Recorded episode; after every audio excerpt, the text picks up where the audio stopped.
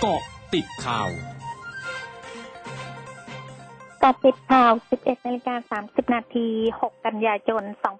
2564 พลเอกประ วิตรวงสุวรรณรองนายกรัฐมนตรีกำชับในที่ประชุมคณะกรรมการบริหารกองทุนพัฒนาดิจิทัล เพื่อเศรษฐกิจและสังคมครั้งที่4ทับ2564 ให้กำกับติดตามการดำเนินโครงการต่างๆ ของกองทุนพัฒนาดิจิทัล อาทิตย์โครงการจะตั้งศูนย์บริการการแพทย์ทางไกล เพื่อขยายการเข้าถึงการบริการประชาชน โครงการจัดหาระบบและอุปกรณ์ 5G Smart City พื้นที่ EEC และการขับเคลื่อนยุทธศาสตร์ 5G ของประเทศไทยในการต่อยอดการใช้ประโยชน์ของเทคโนโลยี 5G ให้เป็นไปตามเป้าหมาย ภายใต้กรอบเวลาและงบประมาณที่ต้องโปร่งใสตรวจสอบได้ และต้องเกิดประโยชน์เป็นรูปธรรมตามวัตถุประสงค์ สามารถเพิ่มประสิทธิภาพการบริการและส่งเสริมการเข้าถึงทางการแพทย์ เพื่อรองรับสถานการณ์โรคโควิด -19 และลดความเหลื่อมล้ำในสังคม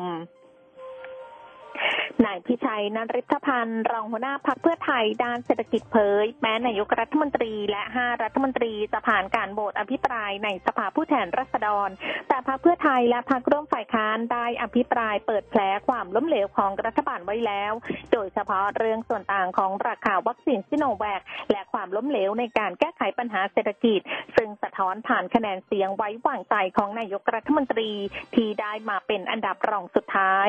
มองการที่ชี้แจงของฝั่งรัฐบาลเรื่องการเติบโตของเศรษฐกิจในประเทศว่าเป็นเพียงข้ออ้าง เพราะประชาชนสัมผัสได้เองถึงความเดือดร้อนที่เกิดขึ้น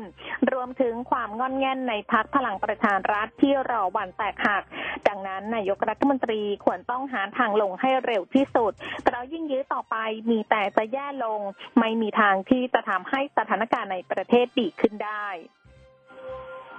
นายเพชรชวัตรวัฒนพงศ์สิริกุล รองประธานคณะกรรมการการศาสนา ศิลปะและวัฒนธรรม สภาผู้แทนรัษฎรเผย คณะกรรมการได้รับการร้องเรียนถึงความไม่ถูกต้องในการไลฟ์สดผ่านเฟซบุ๊กของพระมหาไพรวันบรวันโน และพระมหาสมปองตาลปุตโต ซึ่งมีการหัวเราะที่มากเกินไปไม่เหมาะแก่สมณสารูป อาจผิดพระธรรมวินัย และธรรมเนียมปฏิบัติของชาวไทย ซึ่งคณะกรรมการไม่ได้นิ่งนอนใจ โดยจะนำเรื่องเข้าสู่คณะกรรมการเพื่อขอมติออกหนังสือนิมนต์พระสงฆ์ทั้งสองรูป และเชิญบุคคลที่เกี่ยวข้องเขาเข้าชี้แจง ทั้งนี้ยอมรับว่าโรคโควิด -19 เข้ามาเป็นปัจจัยเร่งให้เข้าถึงพระสงฆ์ในรูปแบบออนไลน์มากขึ้น การตอบโต้การเทศนาในรูปแบบเดิมจึงอาจเปลี่ยนไป จึงสมควรที่จะมาหาทางออกร่วมกันในแง่มุมของการเผยแผ่ที่จะเป็นการกำหนดทิศทางที่ถูกต้องในการยอมรับกันทั้งในประเทศ และระดับสากลที่ถูกตามหลักพระธรรมวินัยในยุค new normal ต่อไป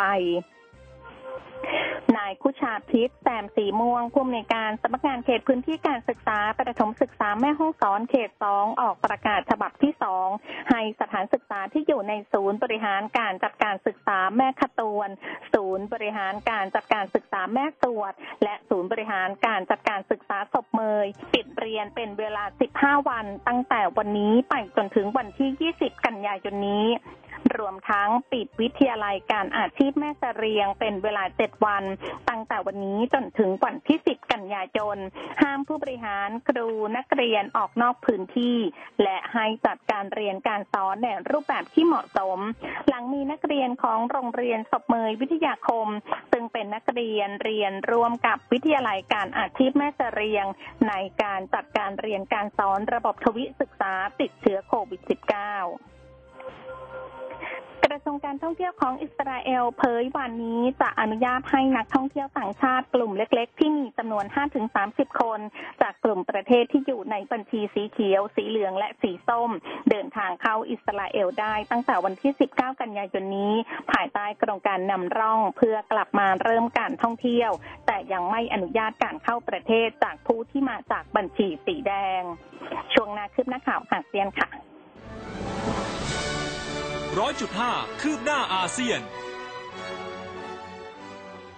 สื่อเวียดนามรายงานว่าเวียดนามเริ่มดำเนินโครงการนำร่องเกี่ยวกับกฎระเบียบใหม่ เรื่องการกักตัว โดยผู้ที่เดินทางมาจากต่างประเทศที่รับการฉีดวัคซีนโควิด -19 ครบแล้วต้องกักตัว 7 วัน ซึ่งเป็นจำนวนที่ปรับลดลง ขณะเดียวกันการรับวัคซีนเข็มที่ 2 ต้องเกิดขึ้นภายใน 14 วันถึง 2 เดือนก่อนเดินทางเข้าเวียดนาม กระทรวงทรัพยากรน้ำและอุตุนิยมวิทยากัมพูชา คาดการว่ากรุงพนมเปญและอีก 6 จังหวัดของกัมพูชา ประกอบด้วยปรัตบอง โพธิสัตว์กัมปงชมกัมปงชนังกัมปงสปือ และกันดาน อาจประสบกับน้ำท่วมฉับพลันตั้งแต่วันนี้ จากการเกิดฝนตกหนักพายุฝนฟ้าขนองและน้ำท่วมหนัก ภาพอากาศแห่งชาติของจีนเผย ในช่วงฤดูร้อนของปีนี้ กรุงปักกิ่งของจีน รับปริมาณฝน 626.9 มิลลิเมตร ซึ่งเป็นระดับสูงสุดเป็นครั้งที่ 3 นับตั้งแต่ปี 2504 และเป็นปริมาณฝนที่มากผิดปกติ โดยเพิ่มขึ้นร้อยละ 65.2 จากปริมาณเฉลี่ยปกติ อีกทั้งปริมาณฝนในพื้นที่ตอนเหนือของกรุงปักกิ่ง เหลือปริมาณเฉลี่ยร้อยละ 33.9 ซึ่งเป็นปริมาณมากสุดนับตั้งแต่ปี 2,50 2538 ทั้งหมดคือก็ติดข่าวในช่วงนี้ สุพิทยาชาพันรายงานค่ะ